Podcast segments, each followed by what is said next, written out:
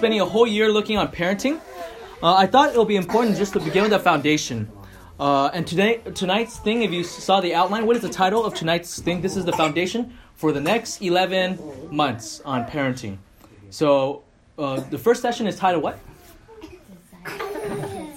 Yeah. Desiring our kids' salvation, okay? That's what it's going to be about, okay? So I want to begin with this question What is your greatest priority for your kids? Uh, some of us is sometimes it can feel parenting. Our biggest priority is just to make it through the next meal. You guys ever been that place where you're just looking to just get one meal at a time? And you're like, oh wow, we're at lunch already. Oh wow, dinner. Okay. You mean Uh, only at lunch? yeah. Okay. Uh, now I know that sometimes happen. Uh, you know that's uh, you know sometimes you have to take a day at a time, especially when they're very very little. Um, but I also want to go over what is your greatest priority in the big picture. Okay. What do you desire the most for your kids? Is it for them to have a good job? Uh, is it to take care so they would be able to take care of you when you're old, older? That sounds very Chinese, right? Okay. Is also uh, contribute to society or be independent. Now, none of those things are wrong, right? None of those things are wrong. In fact, actually, I think good parenting would eventually want your kids to be independent, uh, contribute to society, get a good job, and be responsible, right? And be able to have kids and hopefully parent also as well, that kind of thing. But I think step back is what should even be our greatest priority? And I think the greatest priority would then shape all those other things also as well. And I would actually say our greatest priority should be actually desiring our kids to be saved. Okay, uh, I thought we'd begin here. Um, just because I think, uh, even for myself, even thinking about it this week, more I was thinking about like, oh, I wanted to talk about discipline and even how do I discipline and thinking about better. But then I thought like, hey, we gotta, you know, we don't want to have behavioral modification, right? Our kids just obey just because we're bigger, stronger, and all that. Because one day, guess what happened? Our kids will be what? Bigger than you. bigger, stronger, right? Uh, one day, you cannot spank them so easily when you go to the mall, like right now, like example, okay? So we want to go over the deeper issue, especially if we're Christians. We want to go by the Bible, and one of the biggest priority we need to think about is what people's salvation, okay? So today we're going to see seven reasons. That's a lot. How many reasons? Seven. why we should set our priorities of desiring our children's salvation and how we parent, okay? By the way, I also think the more gospel centered, the more we think about their salvation and the way we parent, I think the better we are as parents, okay?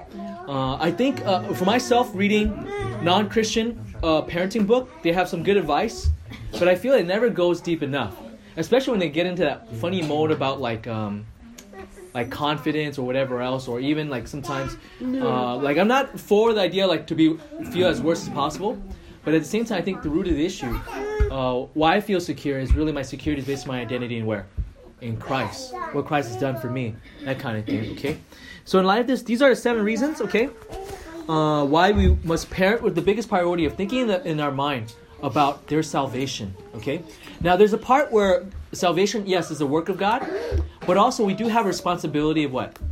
Being as best of a witness as possible to the kids in both life and in words, okay? So these are the seven reasons why this should be our greatest priority, okay? So before you parent them to send them to Harvard, nothing wrong with going to Harvard, okay? Nothing wrong with going to Harvard, okay? Please make that very clear, okay? But at the same time, the greatest motive is what?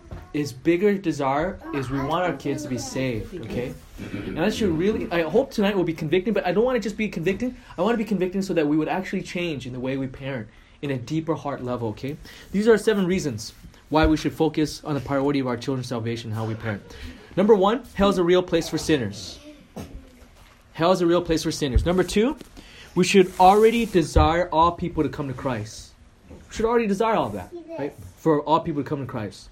Number three, all parents should desire what's best for their kids.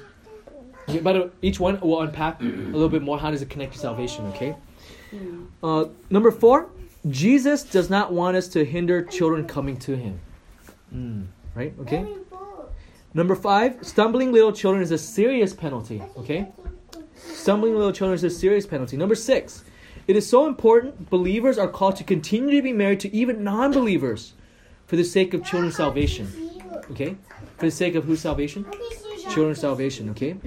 Say, uh oh, right? You how many? When was the last time you heard, download sermon audio and listen to like an American sermon that say saving marriage for the kids' salvation? That sounds more. You might say that sounds more Asian, right? Say only for the kids, right? Hey, there's a sense it's biblical. We'll see uh, that later on, okay? And finally, God wants kids to e- uh, to even silence the mockers. Okay, so let's go to reason number one. Okay, reason number one. Hell is a real place for sinner. Let's turn real quick uh, to Matthew ten twenty eight. Uh, when we turn to Matthew ten twenty eight, could I have um, Chris, since you really love the theme of love? Matthew ten twenty eight. Would you be able to read that out loud for us?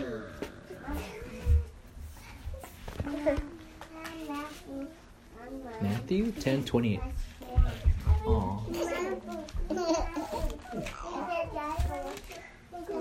Go ahead. Oh, it's okay. Sorry. Ten twenty-eight. Do not be afraid of those who kill the body but cannot kill the soul. Rather, be afraid of the one who can destroy both soul and body in hell. Yeah. Thank you for reading that. Uh, we all read the verse before. We've seen this verse before, sometime in our Christian life. I hope. Uh, Jesus here is speaking, and he's talking about what we should fear. Okay. Contrary to certain T-shirts people wear of no fear, there are certain things we should fear. Okay. Look at what Jesus says. He makes a distinction between killing the body and killing the soul. Okay, as two different things. Now humans could kill the body. Okay, but then the second line, Jesus explained a little bit, a little bit more that there's something worse than physical death. You know what that is? That's when our soul and body are cast into where? Hell itself. Okay. Notice hell and death are uh, uh, are distinguished as two different things. Do you guys know anybody or any uh, so-called Christian group that say there's no such thing as hell? Do you guys know anyone like that? That some people reinterpret, especially what seven day what Adventists. They'll say there's no such thing as hell.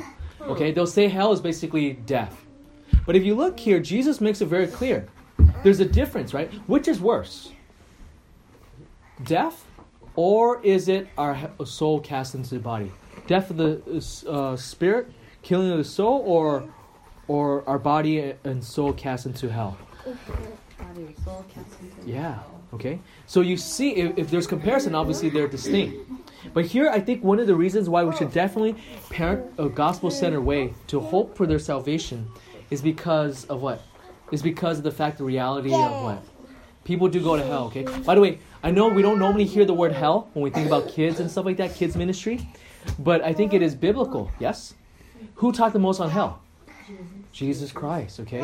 And if we don't, sometimes I think we need a wake up call. Sometimes I think why American Christianity we have so much problem. Sometimes I think, you know, this year was my most dramatic year in terms of drama of church ministry. And you know what the reality is? Sometimes I think is reality is people just forgot about what it's all about. That God has saved us from hell. That sin deserved hell, and we need to focus on that mission of sharing the gospel. If we only look at programs and uh, want people to be a certain way, then at church, then guess what happened? There'll be all these infighting, all these gossipings, right? And all these need of the pastor to say, hey, you're wrong, okay? So here we see there's a fate worse than death, and that's hell. Okay? Let that sink in. Hell is worse than death. Let's go to the second passage, Matthew 13 50. Let's turn to Matthew 13 50. And then, uh, Nancy, would you be able to read Matthew 13 50?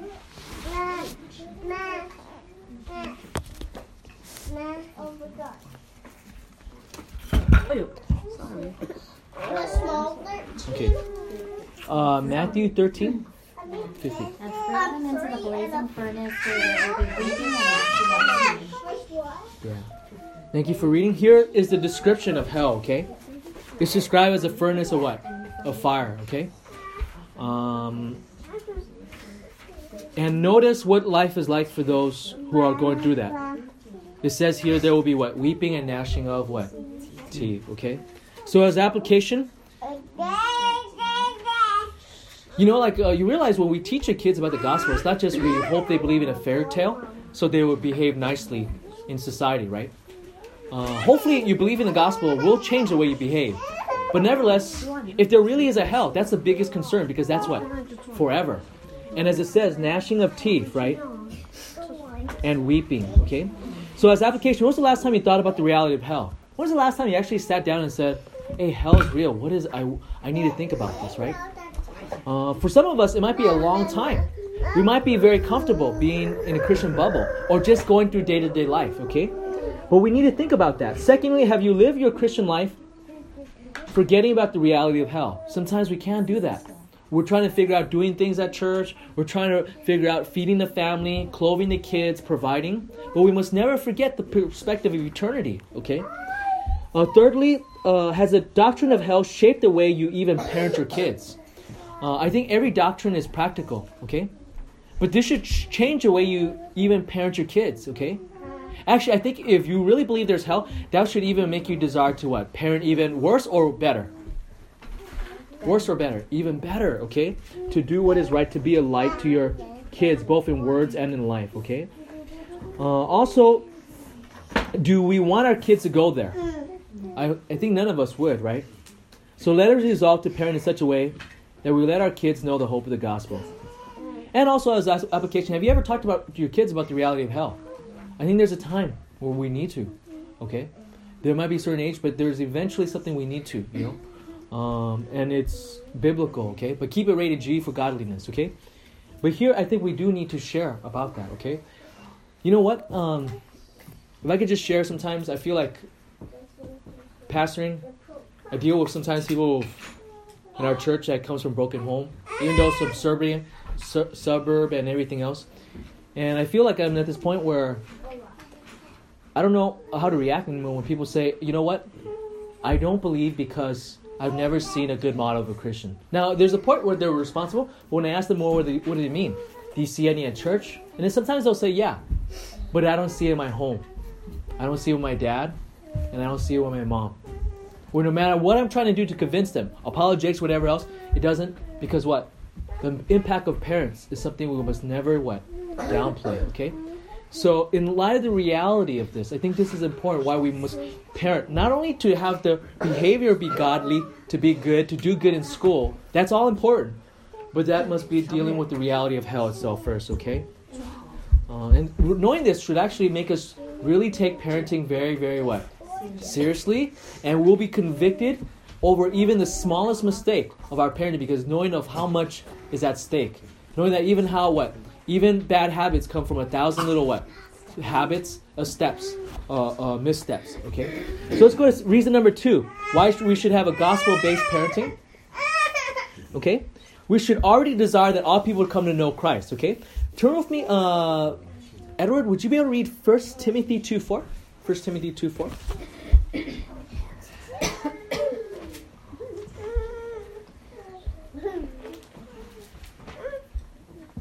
Okay, First Timothy 2 4.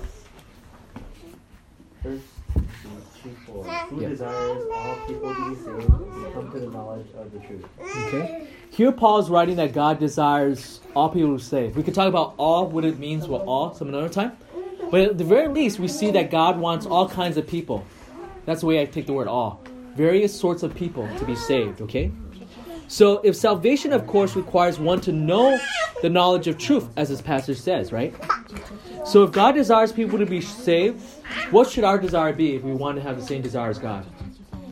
If God desires people to be saved, what should our desire be also as well?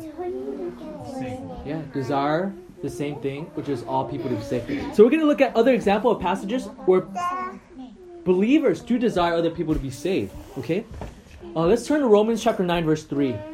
Um, Margaret, would you be able to read Romans nine three?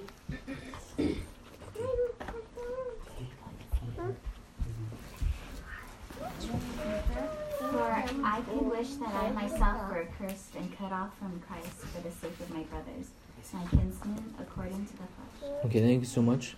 This here is Paul speaking. He says he wants people to be saved, okay? We know this because what? He's a missionary, right?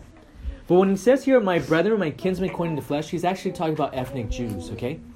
And did you see how much he wants people to be saved? Yeah. He wishes he could take their punishment when he said, I could be a curse. That is, go to hell. Now, you might look at us and well, he's probably exaggerating. But look at verses 1 of chapter 9. He says, I'm telling the truth. So he's emphasizing what he says is the truth. Then the second line says, I'm not lying. To emphasize again, he's in a negative way, right? A positive way and a negative way of saying he's speaking the truth. And he says, My conscience testify with me in the Holy Spirit for the third time, saying what? Hey, my conscience is clear, this I'm speaking the truth. And number four, the Holy Spirit is testifying with me. Four different ways is emphasizing what he's saying the truth. That he wants people to be saved so much, if he could go to hell instead of them, he would. Okay? So this is a noble desire, right? To see others get saved. If we see as a noble desire that others be saved, we should also have the same desire to see what? Our children be what? Saved, okay? Uh, Romans 11 14. I'm going to read this real quickly, okay? Uh, I'm not going to go into the details just for the sake of time. It says, If somehow I may be moved to jealousy, if I might move to jealousy my fellow countrymen and save some of them. Romans 11 14. It's two chapters later. Paul says what? He wishes for them believers to be saved. So that even when he's ministering in verse 13, the context is saying he's reaching Gentiles, right? The church in Rome, people in Europe, people in Turkey, modern day Turkey. He's reaching all kinds of people. Even when he reach others, he's hoping that the Jews will look and be jealous. Hey, how come it's working in them? So that they would even be what? Saved, okay? So do you see the desire to see other people saved? Again, if this is a desire we should already have for others to be saved, how much more so should we desire our own kids, right? It would not make sense. You say, "Oh, I want, you know, I want to go out to I don't know Pasadena State College, UCLA, uh, to do missions in Mexico or whatever else. Want all these people to be saved, but then your own kids, what? You would not care about their salvation. Okay. So his application, was the last time you thought about the salvation of other people who aren't Christians? Right. Uh, I'm not saying necessarily you have to go out in the streets to evangelize, but even with what? Family members, friends, co-workers, and what? Even enemies. Okay. Secondly, when was the last time you shared the gospel with someone? When was the last time you shared the gospel with somebody? I almost feel like calling someone out uh, to ask that. Uh, by the way, uh, Andrew, uh, uh, uh, Andrew, so you know Andrew when he preaches, he actually calls. You guys remember? You guys kind of remember Andrew? Uh, calling you out. So Andrew, when we were, he was teaching this one seminar in a uh, unknown country. He just randomly was teaching, right? And he says like, he went up to someone. When was the last time you beat your wife? And the guy was like, um, last August. And Andrew was like, you know, uh, uh, when I heard the story, was everyone was like, how did Andrew know? But when Andrew told me the story, he's like, dude, sometimes you don't know in this country what it is when you say things, you, you find out things, you know. Uh, like I was just using it as an example rhetorically, and now we've had this counseling case going on. Okay, so let's go back on with this. Okay, when was the last time you talked about uh, share the gospel with somebody? Okay, so I'm not gonna call anyone out asking that. Okay, when was the last time you thought about your own kid's salvation? Sometimes we worry about their behavior. We worry or, or behavior. Uh, sorry, I'm just pointing general. I'm, I'm just in general. Uh, you know. Uh, okay, you know, sometimes we worry about their behavior, right? Uh, we're worried about whether or not, you know, they have running, uh, you know, running nose and it's getting out of their face and their clothes and stuff like that. But when was the last time you thought about their salvation? Okay, when was the last time you thought about their salvation? And when was the last time you shared the gospel to your kids? Okay, let's go to reason number three. All parents should desire. Gigi. Hey. We can get to. Okay. Reason number three: uh, all parents should desire what's best for their kids. Right? All of us want the best for our kids. Who here is already thinking about what their uh, their college for their kids look like? Who here wishes their well, I know that's a str- you know that's a very stressful thought. Just think about just the college part, right? Like in my mind, I think I would like one of them to go to UCLA. Then I thought like, oh, you look at Nathan Chow. He's a valedictorian. How did he not? What, what, like, oh man, like, I want to tell our kids, like, please don't write down, mark down Asian anymore, right? To apply for college, right? Okay? Your last name gives Yeah. it away. Yeah, okay? Uh, so, who here thinks about that? Anyone here?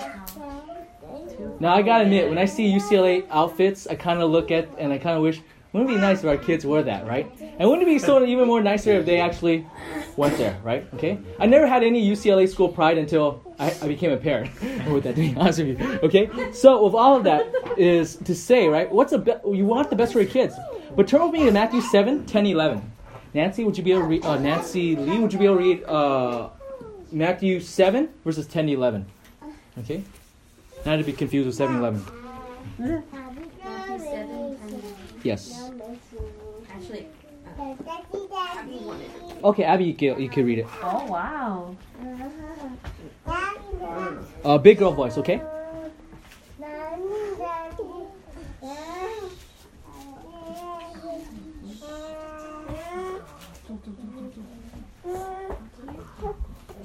Or to ask for a fish will give him a ser- If you then be evil, knowing how much, know how more how to give good gifts to your children, how much more will your Father who is in heaven give good things Okay, good. Okay. Reading this verse, okay? In the context, Jesus is talking about asking and seeking God for things in prayers, okay? But then Jesus gives a human analogy. That people, do they know, do they desire what's best for their kids? Yeah. He gave two analogy, right? If someone asks for a loaf of bread or fish, would they give, instead of a loaf of bread, give stone? Is that good parenting? No. Even the kids say that, right? If a kid asks for a fish, would they give him a serpent? Unless it's like sushi or whatever, right? No, you're right? No, right? Okay? Or, or food um, with that, okay? So here we see, right? Jesus makes this point to drive the point home that if people that are evil knows how to be good to their parents, how much more so for God. But here we want to make another application from this is this, right? Even non-believers desire what is good for their kids. True or not? By the way, some people want their kids to go to good college so much they're willing to do what? Recently, Bribe. bribe people. Okay, Bribe and lie. bribe and lied and everything in between with that. Okay. Now that desire, okay, the means could be bad, but the desire, the goal is sometimes good. But how much more so if we're Christian, do we desire what's the best thing for our kids? What's the best thing for them? Is to actually know who? No. The gospel and Jesus Christ, right? Um, to know the gospel and what? Jesus Christ, okay? Let's turn with me to Proverbs 13, verse 22. Uh, Rebecca, did you want to read that? Proverbs 13, 22. Rebecca, is that okay? Don't worry, there's enough verses for adults.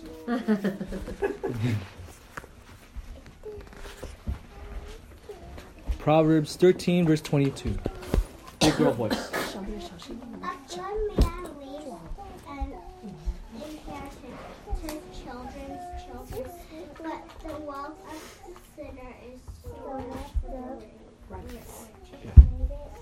Okay?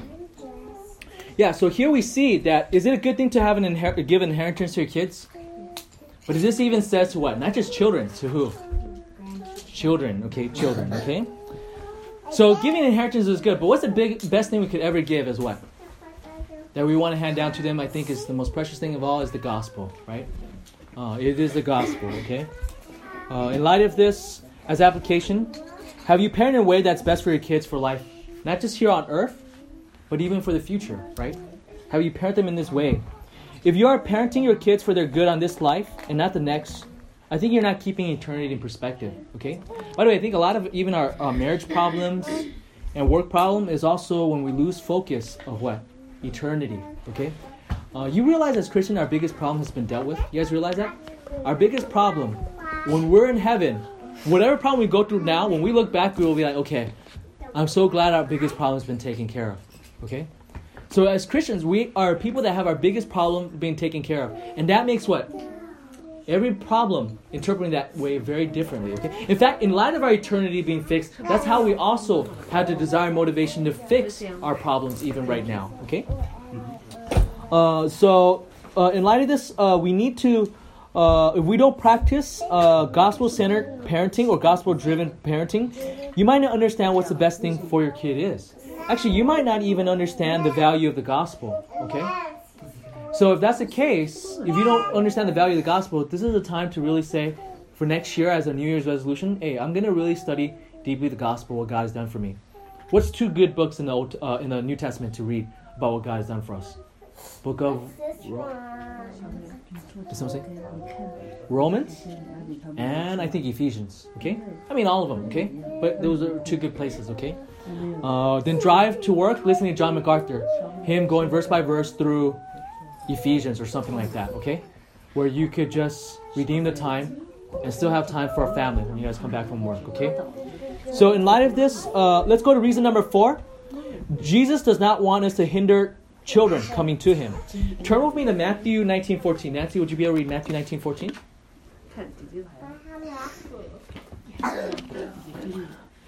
So we're in reason number four now, okay?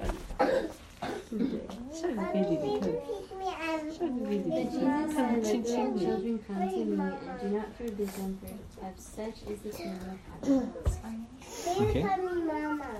So here we see here uh, Matthew 19:14 um, that in the context there were some disciples rebuking children going to Jesus. Because they were thinking in their mind, well, Jesus has more important things to what? To do, okay? But notice Jesus then rebukes the disciples. Isn't that pretty ironic? They're rebuking them for the sake of Jesus. And now Jesus rebuking them saying, hey, um, you didn't let them come to me, okay? What, what does he say? Let the children alone and do not hinder them from coming to me. But then he teaches a spiritual principle in the second line, verse 14. This is the second, uh, the, the principle in the second line. It says, For the kingdom of heaven belong to such as these. Now, if Jesus says the kingdom of heaven belongs to kids, we should also have the same attitude of our own kids. True or not? Okay? We should be like, oh yeah, we are all about VBS. We want kids to know about Jesus. But what about our own life, right? With our kids in a day to day living life experience, okay? Uh, living day to day life experience, okay? So, as application, I want to ask you guys this question Are you hindering or you're helping your kids to know Jesus? You know, it'd be even more funnier if I ask the kids, like, you know, the Andrew thing about asking, you know, hey, when was the last time you, you know, like, if we ask our kids, are we hindering or helping our kids to know Christ? Hopefully it's to help, not to hinder, okay? We can hinder, so I want to go as application, think about what are some ways we can hinder, hinder our kids from knowing Jesus Christ? I would say number one is being caught up with our own selfishness, right? If you're selfish, you're probably not being able to share the gospel. Or if you do share the gospel, it's for your ulterior motive to be able to control your what? Kids, okay? I'm going to say this even though this is recorded. This month, I was actually dealing with one of our church kid whose parent was very, very manipulated. Was using everything about church, was asking me always to talk to the kids. It's only for the ulterior motive. There's, there's no one here, okay? There's not anyone's kids here, okay? And that person messaged me in another country saying, okay, I have this issue. But as I was talking and I realized that person was like, didn't want me to say anything about Jesus Christ. And it's just, in the end, was like, hey, Christianity is just used by what? To manipulate me to do what is right. And I would actually agree with this child's assessment. That that person's parents' so-called responsibility, there's no spiritual, when I talk to them about spiritual, there's no spiritual pulse. It was always to use to what? Control, okay? So if you're selfish, when you share the gospel, it's not really the gospel, it's therapeutic moral theism. It's telling them what to do. You must obey this or else God is going to discipline you. Which is true, but it's deeper than that, right? Another way you could hinder is hypocrisy, right? Hypocrisy. Materialism. General par- parental neglect or neglect to share the gospel with them, okay? Or not even going to church or not even practicing gospel based discipline. Okay, we'll talk about that in two weeks. No, no, two weeks, two months from now. Okay, we'll talk about the discipline. Remember I was talking about you know nagging kids. Actually, I think uh, we have to lay two foundation down before we finally get there. Okay, so that's where we can neglect. Okay, we can neglect in that way. But Jesus says, hey, He does not want us to hinder people coming to Him, and sadly, we can do that. Okay, reason number five. Reason number five. What is reason number five? Uh, reason number five uh, is what? That might be the neighbor's car. Oh, oh okay. okay. So what is reason number five? Someone read it out loud. Humbling little kids is a serious penalty. Yeah. Okay. Again, this is Jesus. Actually, if you read the Gospel of Matthew, Jesus talks more about hell than any other person, right? And he talks about penalty. Sometimes we like to reinvent Jesus to look like what? Someone that will hang out in what? Woodstock 1969, right? A cool hippie. But that's not what the scripture teaches here, okay? Matthew 18:6 says this. But whoever causes one of the little ones who believe in me to stumble, it would be better to have a heavy millstone hung around his neck and be drowned in the depths of the sea. Okay? In the context, Jesus is talking about children in verses 1 through 6. Okay? No, no. Okay? No. He's talking about children. And in here, the scenario is this one of the little ones who believe in Jesus are stumbled. Okay? Okay? Okay? Uh, what happened? Okay. Oh, was that what happened? Oh, okay. Okay. We'll pause here real quick for remedial action, which is important.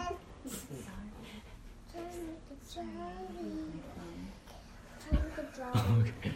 Okay. Okay. okay. Uh, Matthew 18, uh, 6. shows that, right? And how serious is it, the penalty? Hey. He says here, this uh, how serious the penalty is what? Uh, it would even be better to drown. Okay? Drowning is a horrible way of dying, yes? It's a horrible way of dying. But you know what's worse than drowning?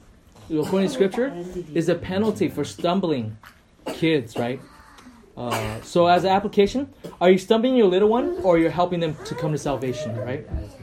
Second application question: Do you know what your sins and temptation is that could cause your children to stumble? Now let's raise our hand.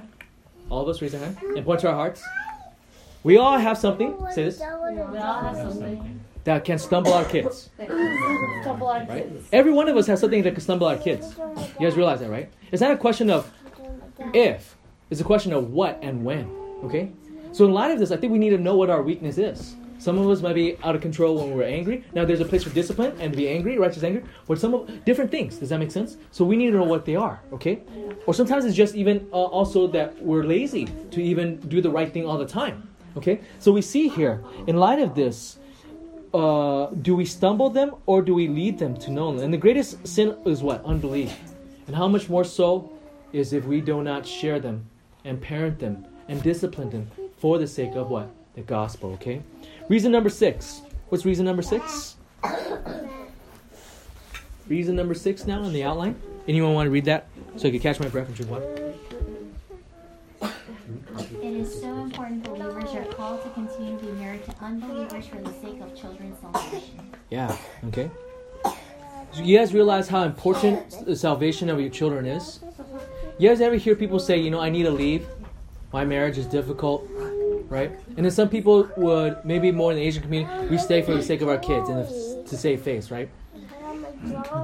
But it's important to also stay, even in a difficult marriage, for the sake of who? The kid's salvation, okay?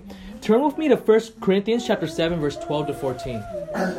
Victor, if you might be able to uh, read if, if, if possible. Um,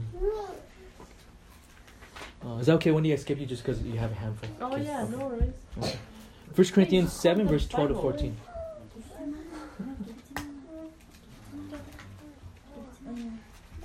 What's? Uh, 1 Corinthians 7, verses 12 to 14. Seven. First Corinthians seven.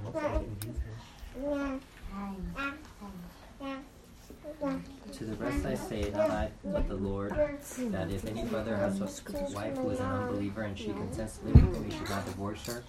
If any woman has a husband who is an unbeliever and he consents to live with her, she should not divorce him, for the unbelieving husband is made holy because of his wife, and the unbelieving wife is made holy because of her husband. Otherwise, your children will be unclean, but as it is, they are holy. Yeah. So in this passage here, right, uh, it reveals what? That this is talking about people should stay married to their unbelieving spouse. This is a situation where whatever situation, they're non-believers before they're married, or Type words. even if believers are already married to non-believers. Now I don't think believers should marry non-believers, but if it happens when they're already married, they are already what? Married. We shouldn't go and break that marriage. That would then would be a sin. Okay? So in light of this, it's saying, hey, believers should stay. Verses 12 talks about the husband should stay when there's an unbelieving wife. Verses 13 then says if an unbelieving uh, husband is married to the wife, the believer, they should also stay. Paul could have just said, hey, unbelieving spouse should stay. But instead, he does two verses because he really wants to emphasize what? They should stay. And then in verse 14 tells us the reason why. One of the reasons is what? So that the unbelieving spouse might be what? Saved, right? You guys see that in verses 14, the first line? For the unbelieving husband, I'm reading, quoting now. Unbelieving spouse is sanctified through his wife, and the unbelieving wife is sanctified through her believing husband, right? Space. But what's another reason? The other reason is what? It says, otherwise your children are unclean, but now they are holy. I think this is referencing to what? Salvation. By the way, the Bible never teaches a second class holiness, okay? The Bible does not teach people could be a second class holiness. There's only one class of holiness. That's all through who? Jesus Christ. So I think this is referring to what? That kids would even be saved, right? Kids would even be saved if you stay in and be a godly light and marriage, okay? Now, I know sometimes, and I hear this, okay? Some people say, you know what, maybe it's better to get a divorce, then I'll be a more godlier person, and then my kids would see a better example I am. But do you guys think that really works that way? What do you guys think? No. No. you've broken the marriage, and then you're gonna think you're gonna be a good example, right? That's almost like saying someone is patient. You ever meet someone that he, they never talk to anybody, and they think they're very patient? Well, you never see their impatience because they never talk to anybody, okay? Until they uh, deal with people, then do you see how patient or impatient people are. So same way also as well, we need to be for the sake of uh, parent salvation, uh, uh, kids salvation, okay? We now go to our final reason. Our final reason is what? God wants kids to even silence the mockers, okay? Turn with me to Psalms 8 2. Psalms 8 2, if you guys could turn with me to Psalm chapter 8, verse 2, okay? It says this, it says this. For the mouth of infants and nursing babes you have established strengths because of your adversaries to make the enemies and uh, the enemy and the revengeful cease okay? So here it says god plan is also to use what? Kids to silence who? The enemies of god okay? So the way we silence them is what? They will speak truth okay? Do you ever see this actually work yeah. Turn with me to matthew 19 verse uh, matthew 21 verse 15 to 16 this is the ministry of jesus okay? Verse 15 uh, i'm going to summarize real quick for the sake of time. The scribes and pharisees went to jesus and they're complaining. Like jesus these guys all these kids are calling you the son of david right? Basically saying you're the messiah. And jesus says what? Obviously the uh, religious leaders didn't believe jesus was the messiah. And then they went to jesus to say hey silence them you, you're not the messiah could you tell the kids they're wrong and jesus says what in verse 16 he says to them, Yes, you have. Uh, do you hear what the kids are saying? And Jesus said to him, Yes. Yet you have never read, Out of the mouth of infants and nursing babies, you have prepared praise for yourself. So, what is God saying here? Jesus saying here is Jesus Christ, God uses kids sometimes to believe and therefore be a light, okay? I like uh, Nancy's mom's story about when she was younger. Uh, yes, if you guys know Nancy's mom's side of the family, is uh, a lot of them are Catholics. Or against yeah. So Nance, uh, so as they went over, and you know, hard to evangelize the family sometimes, especially when they're hardcore Catholics, right? Like the whole hardcore kind, right? Then Nancy's younger sister, Michelle, one day just asked about the crucifix. Like we believe that Christ died already on the cross. Why do you guys still have that, right? Why do you guys all, all this and that? So then what? Everyone was silent, right? So they could be used as a light, okay? Uh, sometimes you don't train it. Even my own daughters, I don't go tell them, hey, you go evangelize so and so, right? But then all of a sudden they'll also share with my what? My own mom. Sometimes I would say, why do we do this? That's not right, or whatever else it is. Okay. So in the same way, as I, you know, I'm like, look, science is like, I'm not stopping them, but at the same time, I say, oh wow, that's pretty powerful. But I'm not like you know actively with that. So in the same way, God uses that to silence mockers. Okay, and God uses that. So there's a place for so God in order to use that. Also, God, there's a place for kids to be saved. So that's another reason why.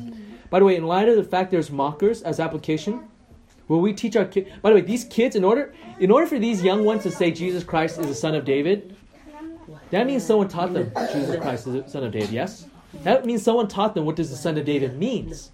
Probably more than us today. Sometimes for some Christians, when we hear Son of David, it's not important. But for them, that's a title of the Messiah. Okay, oh. so will we also teach our kids about the Messiah? Will you teach them very young? Because this passage says what? Infants and nursing what? Babes, okay? Will you teach them very young? By the way, this also teaching the reality of the fact that God uses them to silence mockers. That we must never forget there's a real, we live in what? There's a real spiritual warfare going on, right? Let me ask this question Is there spiritual warfare going on in our life? Do you guys feel it during the week or during the month? Different things, the struggle to be faithful, the pull away from the focus on God from all our media and social media. Yes. So, uh, how, what are we doing to prepare our kids for spiritual war? Right? What do we do to prepare our kids for spiritual war? Do we teach them the truth? Right? Do we teach them the spiritual truth of the gospel? Right? And what is the gospel? I think we'll end with this note. What is the gospel? It is this that all of us are sinners. We deserve hell, yes? But God loved us so much, He sent Jesus Christ, who is actually fully God, becoming fully man, adding the humanity to Himself. And in His humanity, died for our sins. And three days later, He was raised from the dead with a glorified body to say that He has conquered death, the power of death, the penalty of death, and also saved us by the power of God, by the power of His grace, if we trust in Him. That is the gospel, right? And we need to have that, okay?